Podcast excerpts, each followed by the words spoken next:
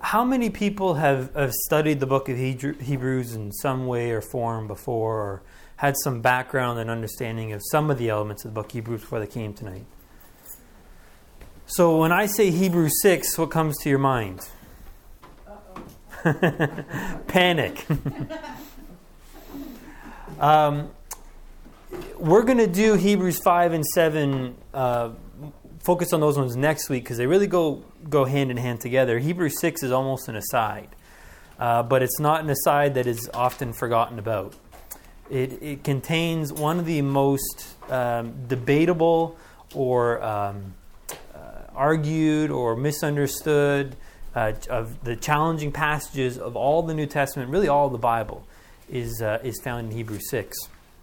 And, uh, and what we're going to do tonight is we're going to endeavor to, to dive into that and, and see if we can come away with some kind of understanding uh, about what Hebrews 6 is saying. In, um, in preparing for this, I came across a number of quotes from some, uh, some very wise uh, theologians who've, who've um, attempted to study this passage before. And, and Ray Stedman, someone who I have uh, great admiration for, he wrote the knottiest problem passage in Hebrews. Speaking of Hebrews 6, it says it's the knottiest problem passage in the book of Hebrews, if not the whole Bible. It's a passage which has been a battleground for ages. Uh, a man named Ainsley wrote, uh, This is known to be one of the most difficult chapters in the whole canon of Scripture. It has suffered an interpretation more at the hands of its friends than at the hands of its enemies.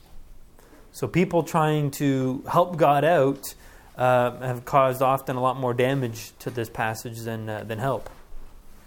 Uh, Mr. William Barclay, he says it is one of the most terrible passages in Scripture. Isn't that exciting? Mr. Uh, Vincent, who, uh, who has uh, the author of the Vincent Word Studies, he said the number and variety of explanations are bewildering. In my research, I came up with uh, someone saying that there are 14 different interpretations in this passage. I don't know about that. I think it's higher. There are, there are so many different ways of looking at this passage. There, there are a few main ones with slight variations off of it, but uh, but nonetheless, there are, are many different interpretations of this passage. Uh, Mr. Hewitt, he said the difficulty of interpretation cannot be exaggerated. It's not an easy passage. And uh, J. Vernon McGee, another guy I have a lot of respect for, he wrote, Every reverent person comes to this passage with awe, wonder, and a sense of inadequacy. Well, then I'm all ready to go. um, to give you some uh, understanding of this passage, when I when I decided to to go through the book of Hebrews, uh, and, and, seriously, many months ago as a study for this, uh, the first passage I began to dive into was Hebrews six, because I knew how difficult it was. Um, I remember going through the book of Hebrews in a in a small group study once, uh, many years ago, maybe maybe almost ten years ago. Uh, this was one of the passages that we just kept on going round and round and round with. And so I, I knew how much time was going to be required to study it and understand it. And so right from the get go, I began to study Hebrew 6, this passage. And uh, up to about an hour ago, um, the study continued. uh, I thought I was ready. Uh, and then about an hour ago, I went out for dinner, and, and God had some more things He wanted to say to me. And, and so we got a slightly different variation than what I had planned on. Um, but I think it starts to make more sense. Um, eh, but we'll we'll see how it goes. Um, but this is a passage, though, that has stumped many. In fact, some some great and wise theologians have said uh, that it's so difficult we will never understand it, and that the only hope we have of understanding it is when we get to heaven. So until then, just put it on the shelf and don't worry about it. What do you guys think of that? Not a good idea. Because all Scripture, uh, Paul says in Timothy, all Scripture is for us. And if God chose to include this in His canon, in, in the Word of God, then there's a reason.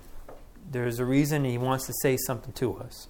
And so we're going to go and try to dive in and, and understand it. But do we have any hope of understanding it in ourselves? No. So I guess we'll have to trust God. Guess we'll have to, right? So why don't we pray and see what He wants to say to us tonight? Heavenly Father, this is a passage that is not an easy passage to grasp, but I look forward to what you're going to say to each of us tonight. And I trust that you have something that you want to say to us, something of value, something significant, something to encourage, maybe even challenge us. But I pray at the end of it, it will be something that leads us into a deeper relationship with you, a deeper walk. And so we dare not try to understand your word in of ourselves apart from you. And I dare not try to teach this apart from you. And so we come to you, depending upon you, to make your word real to us. And I'm excited about what you have in store. In Jesus' name we pray. Amen. So we're going to dive right into the main chunk of the passage that um, is, is of all the debate. It's kind of like, you know, having dessert before the meal sort of thing, right? We want to just get right to it. So here's the, the three verses that uh, Ray Stedman was says the naughtiest, and it starts in Hebrews 6, verse 4. And he says, For in the case of those who have once been enlightened, and have tasted of the heavenly gift, and have been made partakers of the Holy Spirit, and who have tasted the good word of God and the powers of the age to come, and then have fallen away, it's impossible to renew them again to repentance. Since they again crucified to themselves the Son of God and put him to open shame. It's a scary passage. Maybe we should just close in prayer right now and take the advice of putting it on the shelf and we'll just keep going. This is uh, the third warning in the book of Hebrews. Up to this point, we saw the first warning of not neglecting our salvation. Don't let it just drift past us. And then he kind of expanded on that a bit more in the second warning of, of just standing away from it, of being apart from it, and, and not really um, entering into the rest of God, not utilizing it. This third warning then uh, follows all that. And what we're going to endeavor to do is take a look at some of the main uh, interpretations. Like I said, there's at least 14 different interpretations. However, many of those are just slight variations of a main very a main interpretation. So there's, there's approximately four main or, or, popular interpretations out there, and then most of the other variations, most of the other interpretations are variations of those four.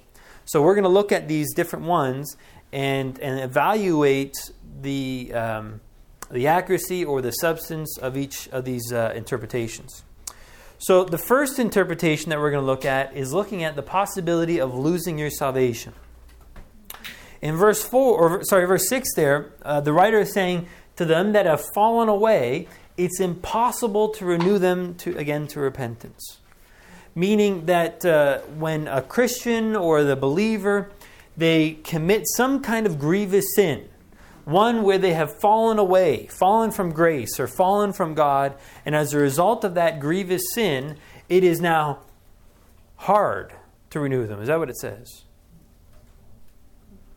It is impossible to renew them again through repentance. Why? Since they again crucified to themselves the Son of God and put him to open shame. Since it is impossible to come back because to do so would require Jesus to die again on the cross. And is that happening? Is he going to die again on the, on the cross? Not going to happen. And so, therefore, it's an impossible situation. So, meaning that if you lose your salvation, it's gone you can't return back to God. Now, we're not going to mess around with this one because this isn't true. Uh, one of the, the great errors we make in, in, um, in studying Scripture is, is trying to interpret Scripture in a very narrow lens, in a very narrow way, in the sense of I, look at a verse and I just let that verse speak, whatever it says, ignoring the rest of Scripture. And one of the things about Scripture is all Scripture agrees with it with itself. There isn't conflicting parts of Scripture. They all agree and they are in perfect agreement. And so, what we need to do is we need to let other Scriptures sometimes interpret um, some Scriptures. Now, when you're coming and creating a, a theology, Do you start with an extremely difficult passage and come away from that with a major theology or major, doc- major doctrine? Would you do that? Would you start with something difficult and complex? No. Why not? What's the danger of that? Of developing a doctrine based solely on a difficult text? Yeah, you're, it's really open to misinterpretation. And if you misinterpret on a difficult text, it's going to throw you off everywhere else. So, what would be a better way? Rather than developing a doctrine or theology on a difficult text, where might you want to start?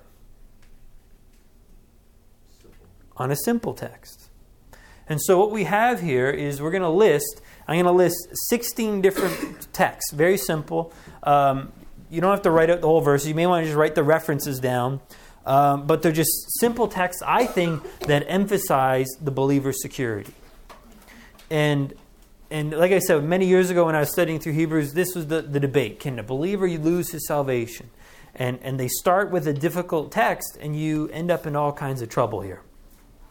But let's start with some simple ones. So, for example, Ephesians 2 8 and 9 one of those, those great popular verses. And it says that, For by grace you have been saved through faith and not of yourselves. It's the gift of God, not a result of works, so that none may boast. Wonderful truth, glorious truth. And, and I, I find it so amazing that we do nothing to earn our salvation. And yet, if we don't do enough or we're not uh, behaving the right way, we're in danger of losing something you couldn't do anything to earn in the first place. So if you're not, if you're if you're saved by grace, you got to be kept by grace as well. It's not by works. So if you can't earn it by works, how can you lose it by your works? Doesn't add up. Doesn't make sense. Another one is John 6, verse 37, which says that the, all that the Father uh, gives me will come to me, and the one who comes to me, I will certainly not cast out. Jesus promises to never reject you. All that my Father gives me, I receive gratefully, and I will never send them away. So, is God ever going to send you away? Is He ever going to reject you? Never. Never. John 10, verses 27 to 29. My sheep hear my voice, and I know them, and they follow me, and I give, give eternal life to them. It's interesting. If you lose eternal life, if you lose your salvation, is it eternal? No. If it comes to an end, it's not eternal. Eternal, by definition, has no beginning and no end. And so I give eternal life to them, and they will never perish. Really, what this verse should read is they will never, never, never, never, never, never, never, never, never, never, never, never, never, never perish.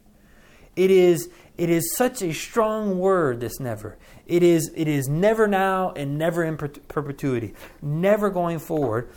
They will never perish. No one will snatch them out of my hand. My Father who has given them to me is greater than all, and no one is able to snatch them out of my Father's hand. So no one can remove you from Jesus' hand, and no one can remove you from the Father's hand. You are the safest place you can imagine. Now it's interesting, this is where that argumentative or smart aleck Christian says, well, um, no one can snatch me from God's hand, but what? But I can run away. I can jump out of his hands. I can leave him. Well, let's see if that one holds. 1 Peter 1 3 to 5 says, Blessed be the God and Father of our Lord Jesus Christ, who according to his great mercy has caused us to be born again to a living hope through the resurrection of Jesus Christ from the dead, to obtain an inheritance which is imperishable. What does imperishable mean? It's never going away. So our salvation is imperishable. It's never going away. It's undefiled. If you lose your salvation, what have you done to it? Would you not have defiled it? Hence the reason you lost it. Can't defile it. Will not fade away. It's not going anywhere. Reserved in heaven for you.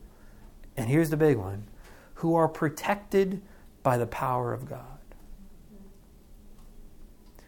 You see, the great thing about, a great mistake I think we make when we talk about losing our salvation is the idea that it's up to me to keep it. It's up to me to maintain it. And who's the one that keeps you and saves and protects your salvation? God is. Do you think He's able to do so? Do you think He's strong enough? Absolutely. Absolutely. Another one, Romans 8 31 to 39. Uh, a great passage. We're not going to read all the verses, but it you know, begins What should we say about these things? If God is for us, who can be against us? Who can be against us? And then he goes on, he says, For I'm convinced that neither life nor death, I mean, that, that in itself sums it up, right? I mean, what is outside of life and death? Nothing. So nothing, I'm convinced nothing can separate you from love of God, neither life nor death, nor angels, nor principalities, nor things present, nor things to come, nor powers, nor height, nor depth. And if you still haven't got it, nor any created thing. Guess who that includes? Satan? Me. So the argument that I can jump out of his hand, that I can leave him, that I can separate from him from uh, myself from him, no, you can't. You aren't big enough. You're not strong enough. Sorry to break the news to you, tiny little Christian, but you can't do it. Nothing, nothing, nothing can separate you from the love of God. Nor any created thing will be able to separate us from the love of God which is in Christ Jesus, Jesus our Lord. Um, Isaiah 43, going back to the Old Testament for a bit, uh, here God says, I, even I, am the Lord and there is no Savior besides me. It is I who declared and saved and proclaimed, and there is no strange God among you. So you are my witnesses, declares the Lord. And I am God. Even from eternity, I am He. And there is none who can deliver, deliver, out of my, deliver you out of my hand. I act, and who can reverse it? God saved us, right? He's the one that did the work. Then who can reverse it? The only person that could reverse it is who? Is God. And he's already made the claim he's not going to reverse it. Another great verse, Jeremiah 33 to 20, 20 and 21. Thus says the Lord, if you can break my covenant for the day and my covenant for the night, so that day and night will uh, not be at their appointed time, then my covenant may also be broken with David my servant, so that he will not have a son to reign on his throne. Who's he referring to there? Jesus. If you can break God's covenant, then God's covenant with David will be broken. Namely, who will no longer be Lord? Jesus. If we can break the covenant, if we can lose our salvation,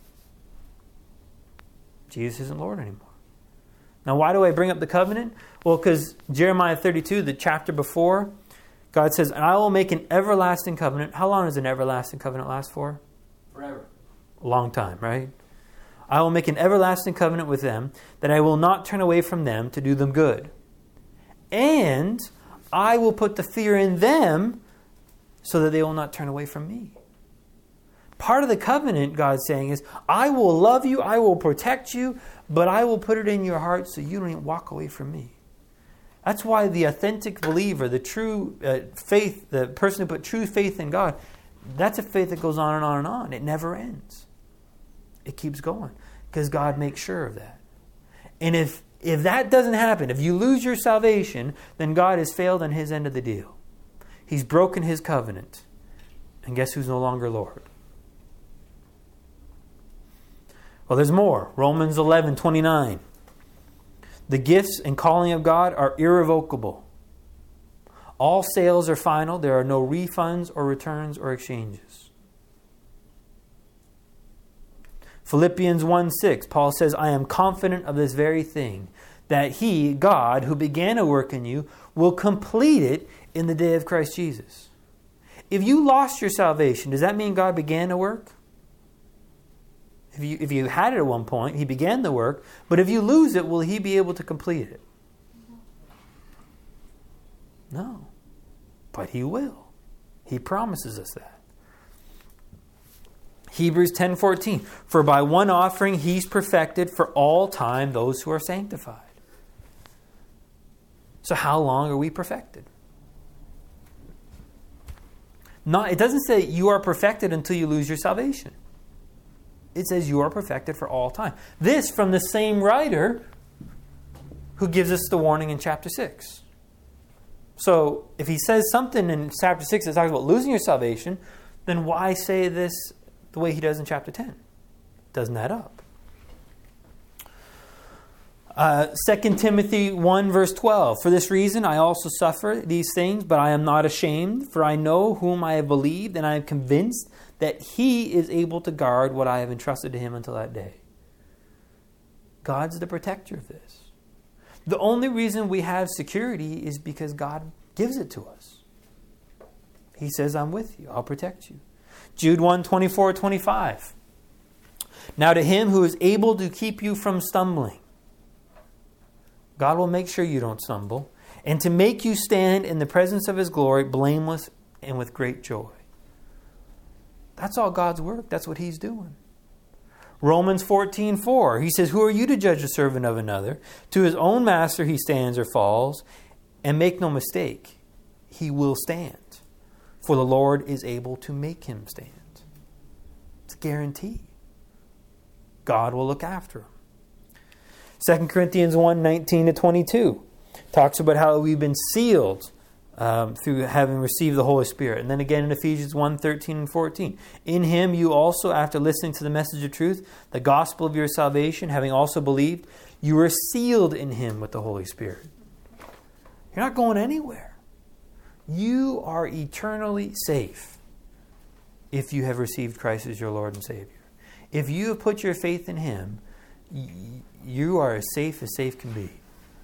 So the idea, the interpretation uh, that a believer can lose his salvation, well, what is it? Is that a good, appropriate one? No. It doesn't pass the test, it fails. Because there are so many other verses that, that contradict that. That if, if Hebrews 6, 4 to 6 was saying you can lose your salvation, then how do you interpret the bucket loads? And I only gave you a short list. I had a, I mean, we're, we're stuck for time. So I can't give you all the verses. But this is a short list of verses that, that speak to the fact that we are safe in Christ. Yes, Marco. Does the word stumble mean become unsafe? Is that what it means? Because you say God won't let us stumble. Does that mean does stumbling mean we're unsaved in the translations? Um, yeah, the, the, one who is able to keep you from stumbling. Uh, I don't know if that's specifically saying about losing your salvation, but I think it, it, it shows more to your standing with God. Because think about it. Whenever somebody met with God in the Old Testament, what was their posture? Face first in the ground, right? Eat some dirt for a while. Why? You're with God and show some respect. And yet, time and time again in the New Testament, he, he gives us a whole different posture where now we stand in the presence of God. Well, what does that tell us? I think that says a lot about the relationship we have with Him. Uh, many years ago in the White House, um, when John F. Kennedy was president, uh, you know, they had the Secret Service everywhere. But there was this one person that would just run by them every time and they wouldn't do anything. And he would, you know, have this determined look and he would run right past the guards and then he'd run right up to the president and sit under his desk. Who was that person? His son. And he'd be in the meeting, middle of a, of a meeting with other world leaders, and JFK Jr. would just run right in. And he could do that anytime he wanted. Why? Because he's the son. Even though he's in the presence of this mighty man, he would do that. Well, we stand now in the presence of God. And He's able to make us stand, to keep us from stumbling so we can stand in His presence because of the relationship we have with Him now. We're, we're a son, we're a daughter. Now, I share this with you so we can rule this out, but let me give you a word of advice from someone who's fought the wars it is not worth getting into debate with somebody about losing your salvation. You won't get anywhere with it. You will, you will chase your tail. You will, you will put these scripture verses up. And I always, I'm amazed how people say, well, it's not about works. It's not about works when it says they're going to lose your salvation. But inevitably, they always, you raise, well, what if they kill someone? What if they do this? What if they do that? And every, all their illustrations, examples involve actions, involve works.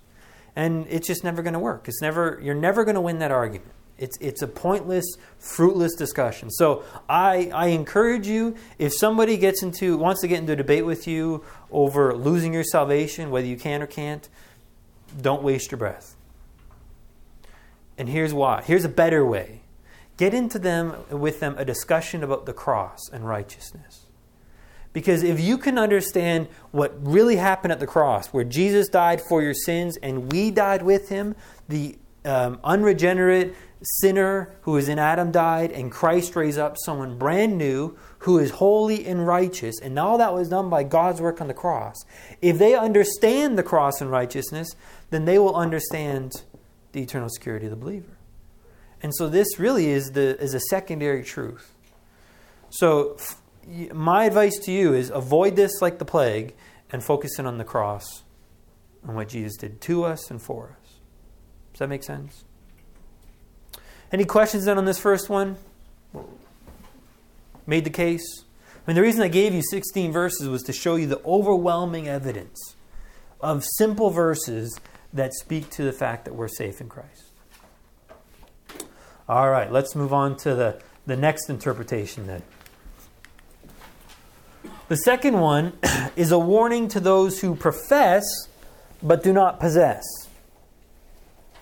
So we look at the verses before, in beginning in verses 4 and 5, where the, the, the, writer in the book of Hebrews is, is addressing and letting us know who he's talking to.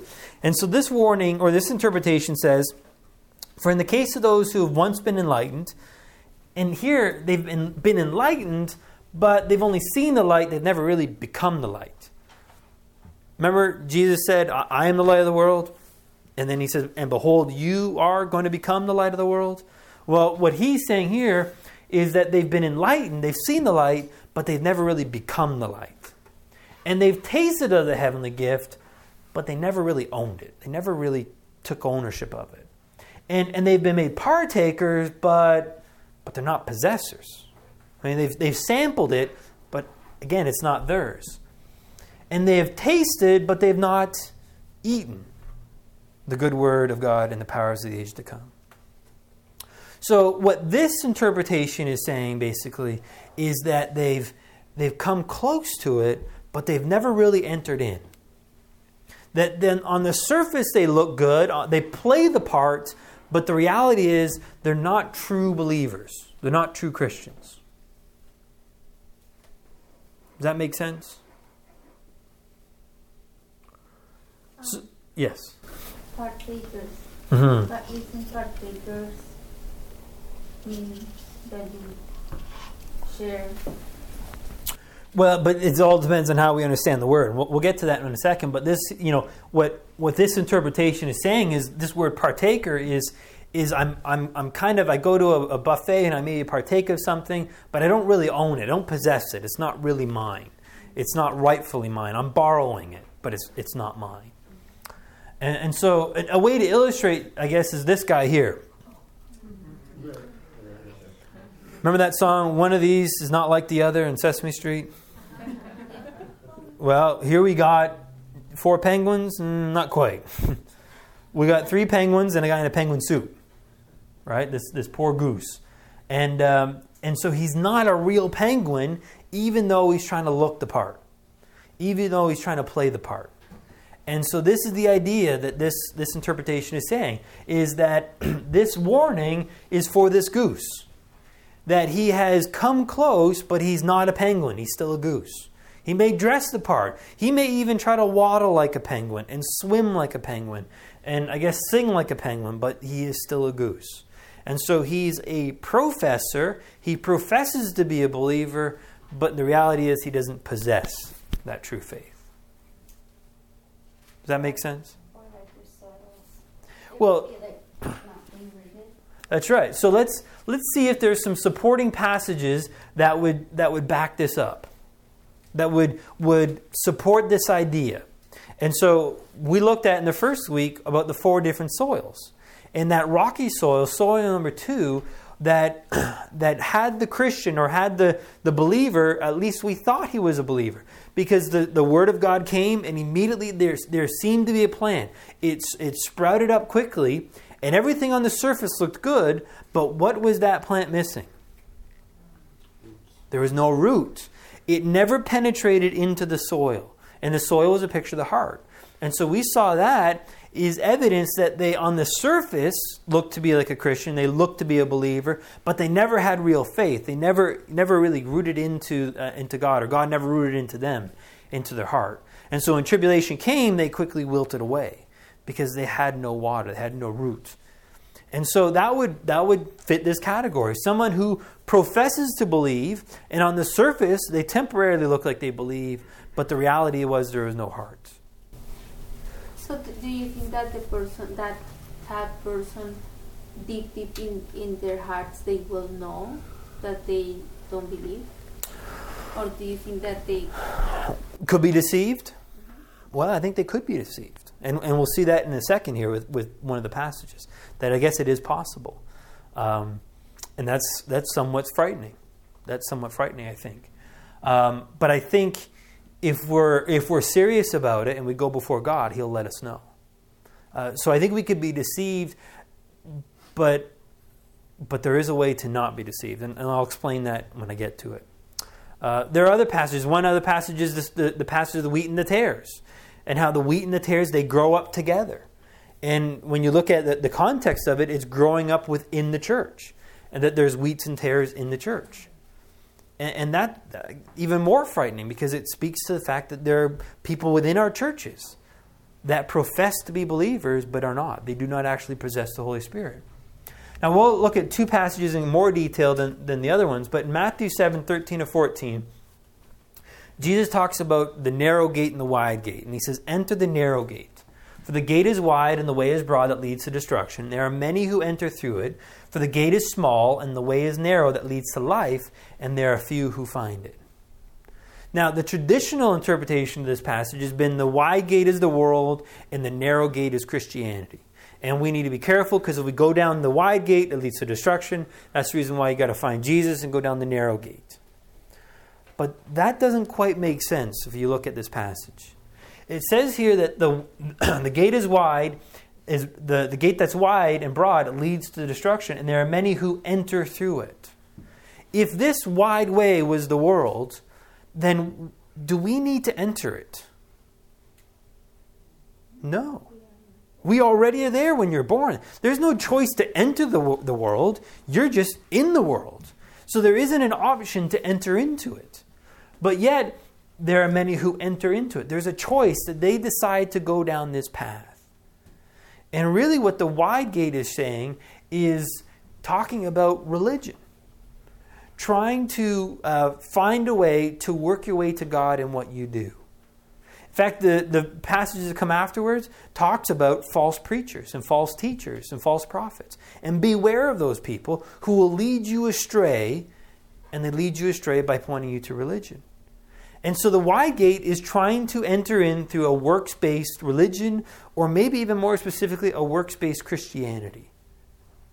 But the narrow gate is small, and it's, it's, the, it's the one that leads to life. Well, that's life in Christ. That's trying to find life in Him through a relationship with Him that's based solely on my faith in Him as my Savior, Lord, and life. Does that make sense? So there are people who profess to be Christians, but they are on the wide way, the, the broad way that leads to destruction. They're, they're not. Just a few verses later on in the same chapter, Jesus goes on and says, Not everyone who says to me, Lord, Lord, will enter the kingdom of heaven, but he who does the will of my Father who is in heaven will enter. Many will say to me on that day, Lord, Lord, did we not prophesy in your name, and in your name cast out demons, and in your name perform many miracles? And then I will declare to them, I never knew you. Depart from me, you who practice lawlessness. That's frightening. There are many people who are going to come up to Jesus in the, in the end, in the day of judgment, and say, Lord, Lord, we've done all these wonderful things in your name. They weren't doing it in the name of Allah. They weren't doing it in the name of Buddha. They weren't doing it in the name of Hare Krishna or Oprah or anyone else. They were doing all these works in the name of Jesus Christ. They were prophesying. They even did miracles. Signs and wonders they did. And what was Jesus' answer to you? Get out. Go away. Depart from me. Why? Because I never knew. It wasn't I knew you once and I don't know you anymore. It wasn't I knew you once and then you did this and you really ticked me off and so you got to get out. It's I never knew you. You were never in me. Our heart was never joined. We were never one. You never came to me. You did all those works, but you were apart from me. And there are many people who are here. Now, you ask, can I know if I'm one of these people? Well, these people are deceived based because they're basing it on their works. They look at what they're doing and saying, aha, I must be okay. Rather than looking to Jesus to say, am I okay? Does that make sense? Templeton? Charles Templeton. Except I don't think he made it this far. I think Charles Templeton is like the, the rocky soil. Um, there will be many TV evangelists, I'm guessing, that will find themselves in this boat. They will get to heavens and thinking, wonderful, I, I was on TV ministry for 30 years. I should just breeze right in in first class section. And Jesus is going to say, Who are you? I don't know who you are. You've never been with me. Your name isn't in this book. But I did all these things. Don't you? I my ratings are great. We had this snazzy program, and people support us, and countless people were saved as a result. Yeah, that's true, but that had nothing to do with you. I don't know you. So we'll see those people. Yes, Danielle. So would that be fair to say to do the will of the Father would be to love? Or, or how do you know that we're, how do we know we're not in His will? Because He said, Lord, are you done the will of my Father? Yeah, the will of my Father isn't, don't turn that into another works based, performance based system. What the will of his Father is to believe, right? It is to know Jesus. That's his desire. When he talks about obedience, he's talking about faith, trusting in him. So these people, they weren't obedient. They weren't obedient to the will of the Father. They did the things that they thought they were supposed to do, they just lacked one thing faith in God, faith in Jesus, which happened to be the only thing that matters. So did they do the, the things for themselves? Well, it doesn't say in this passage why they did it, but they didn't they did it out of their own flesh. In the name of Christ, but they didn't trust him to do it. Because they didn't know him. It was all out of their flesh.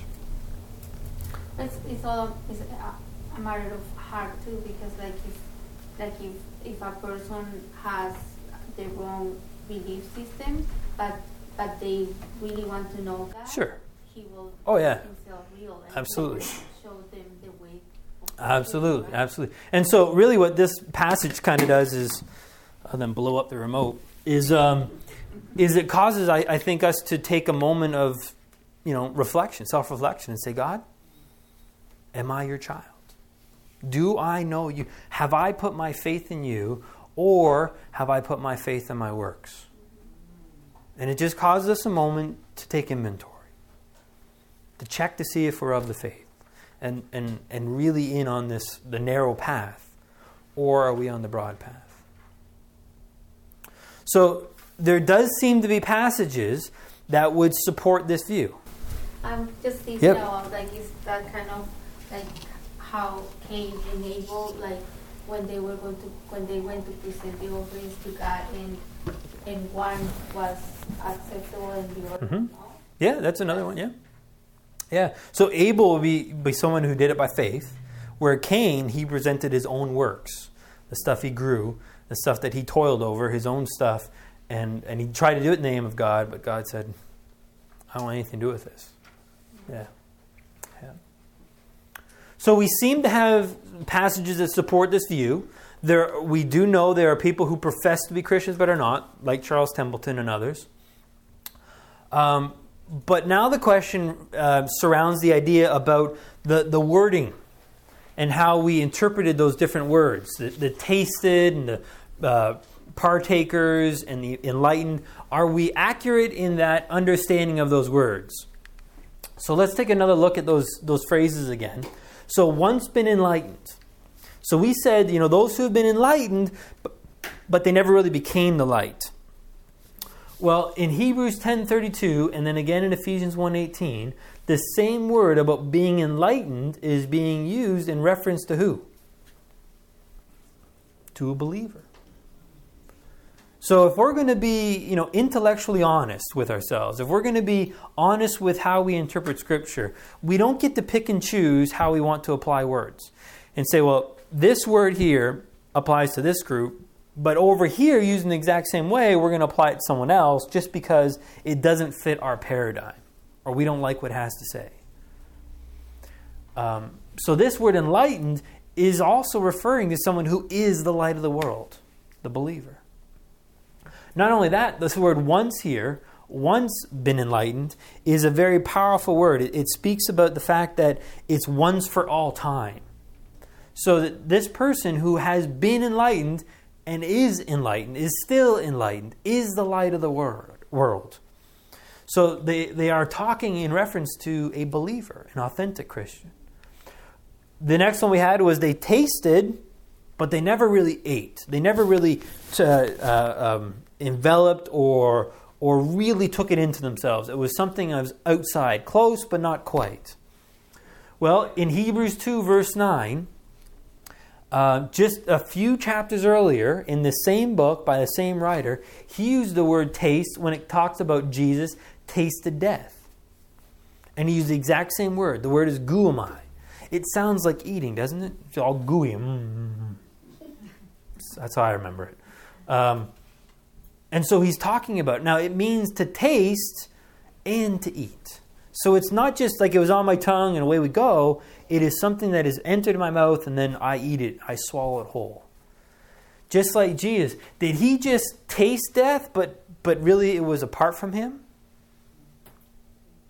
No, he tasted it, he ate it, he took it in, he faced it square on. It became part of him and it was necessary in order for him to overcome death. And so, just as Jesus tasted death, when the writer, same writer, uses it just a few chapters later, talking about how we have tasted the Holy Spirit, how we have tasted His gifts, it's talking about more than just tasting but not eating. It is actually referring to eating as well. And then finally, we said, well, there are those who are partakers, but they never possessed. Well, again, same writer, just a few ver- chapters earlier in Hebrews 3 1 and verse 14, he spoke of Christians, other believers, who are partakers, fellow brethren, partakers in Christ. And so when he's talking about partakers, he is talking about possessors.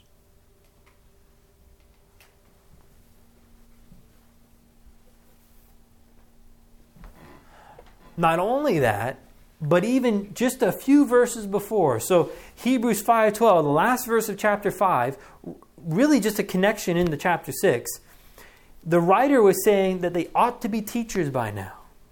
So this group that he's referring to that he's speaking to he says you ought to be teachers. Would you want an unbeliever to be a teacher? No. Not at all. So, why would he say, you guys, as unbelievers, as professors but not possessors, you ought to be teachers? Does that make sense? No. So, who are we talking about? What kind of person is this warning for? Is it, is it one, a warning for a professor but not a possessor? No. It's referring to who? Christians. Well, that should send a chill up your spine because that means it's for who? For us. So, the second interpretation, a warning to those who profess but do not possess, doesn't pass either.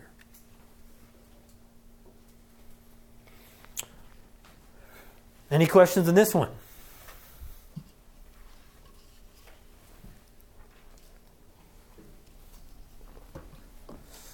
Well, so the warning now is for the believer. So let's let's move on a little bit. And there's a third interpretation, and this is the interpretation that I used to believe for a long time. What was the key word there? Used to. I used to hold to this one. And this is saying that it's an impossibility. That what the writer is doing is he's using a, um, a, uh, a argument or a, a way to, to, a logic argument or a logic device to prove a point, and it's called uh, reduction ad absurdum or reductio ad absurdum uh, if you knew Latin, and yes, and I don't. So, but basically, what it is is it's a reduction to absurdity. I'm going to present a case that is so ridiculous that you will see that the proposition doesn't make sense. So, an example of this would be if I proposed to you that raising taxes brought more money into the government. Um, that would be the proposition. A way to refute that would be to say if we raise taxes to 100% of someone's income, nobody would work, and therefore income would be zero, uh, economy would just shut down, uh, and there would be no money coming into the government. So the idea of raising taxes always means more money coming in is ridiculous. So it's a reduction to absurdity. Do you understand the, the idea? You probably use it many times in, in just simple conversations. If this is true, well, then let's take it to an extreme to see if it holds, holds any water. And if it doesn't hold water at the extreme, then it's then the, the initial proposition doesn't make sense either. Does that make sense? So what he's going to do now is he's going to create this um, this logic scenario to kind of make a point. So the the writer of Hebrews, what he's going to say in this interpretation is actually trying to prove that the believer can't lose his salvation. So in the King James version, it is impossible appears in verse 4 and it says, For it is impossible, if they shall fall away, to renew them again unto repentance, seeing that they crucify themselves, the Son of God afresh, and put him to open shame. It's just, it's ridiculous. He's trying to create this scenario that just doesn't make sense. And it all really hinges on the word if, and then seeing they, or since they crucify. And so what he's saying, you know, if that were to happen, then this would have to happen, and that's never going to happen, so therefore this can't happen. I mean, you can't fall away because then you can never be saved again. And, and now you are, you are lost and, and saved by your works. And so that just doesn't make sense. So therefore, it can't happen this way. It's an impossible situation, is what this argument's saying. Does that make sense? I know we're getting into some nitty gritty details and so forth, but stick with me. Just basically, in my own words, if they do fall away and they're lost, the only way for them to come back would be if Christ was crucified again, Mhm. which is never going to happen. Exactly. Which means if they fall away, they're lost. And, and that doesn't make sense because then you're saved by your works, which is ridiculous. So therefore, this scenario is an impossibility. So that means, or like the, like the Bible says, when Jesus says, "Or you are with me, or you are against me." Like are Well, I don't know if that's what it's saying. I, I, I- what it's saying is, is kind of like what Mark was saying. So if if they were to fall away, then they can't return because that means they have to crucify Christ. But that means now if you fell away, you fell away by your works and, and you've put God to shame because he couldn't protect you. He couldn't keep you. Well, that's ridiculous. He can do it. So meaning this whole scenario is a hypothetical that can never happen. It's an impossible situation. He's trying to create and show to us this argument saying, or this, this interpretation saying, as something that cannot happen. So, really, he's saying, the writer is saying, the impossibility of losing your salvation is what this interpretation says. Does that make sense? Yeah, I think I under, I think it, it's saying if we have been enlightened, it's like impossible to lose your salvation. That's what this interpretation is saying, yeah. Oh. That's kind of. Well, it is impossible to lose your salvation. Absolutely. That's that was what we looked at in the beginning, right? That was what we looked at the the first the first thought. Is it possible? No, it's not. Once you've been enlightened, once you're saved, God protects you. And and so how do we interpret then Hebrews six four to six? Well, one interpretation is to say that well, it's an impossible scenario to help further strengthen our our, our, salva- our salvation or our security. Now, it sounds pretty good because it's addressing the believer. It still fits the idea that you can't lose your salvation, but there's some problems with this interpretation. Uh, the first problem is based on this word, if they shall fall away. Well, in, in the, another translation, in the New American Standard, there's no such word as if. It's, it's not creating a scenario, but rather talking about something that will, will or may happen. So for them that have fallen away, it's not an if, it's for those that have. Then it's impossible to renew them again to repentance as they again crucified themselves the Son of God and put in open chain. So the idea of it being an if scenario doesn't really fit the scriptures.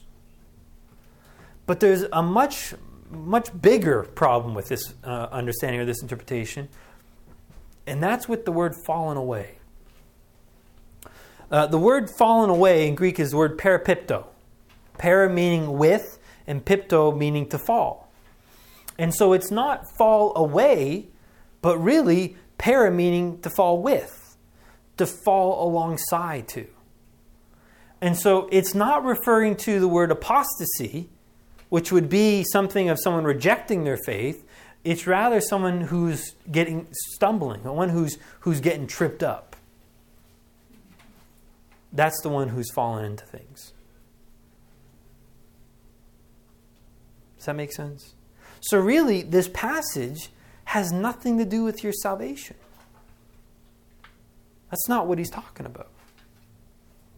In fact, if we took a moment and, and looked at the broader, uh, the broader scope of things, and we'll do that after, after the break, we'll see that really it's talking more about maturity, and it's not talking about your salvation.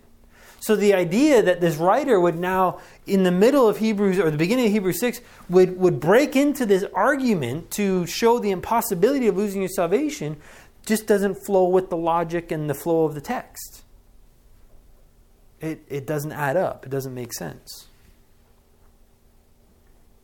So even this interpretation, where it was just a logic illustration, well, that doesn't work either. So we've had three possible interpretations, and so far all three have serious problems, enough to say that they're no good. Now, many great men have believed different ones, especially the second one, the, the, those that are professing but not possessing. Many theologians have held to that view, but I think there's just too many problems with them. So, is there another view, another interpretation that would that would allow us to to see the person that is a Christian, can't lose their salvation, and fits into the context of what the writer is trying to say in verses in chapters five and six? You think there's another one? Yeah, it's got to be. And after the break, we'll take a look at it. Okay. This message was recorded by Crossways to Life. It is the desire of Crossways to Life to know Jesus deeper and disciple Christians to experience life in Him through the message of the cross. For more information about our ministry, upcoming courses and events, or how to contact us, please visit our website at www.crosswaystolife.org.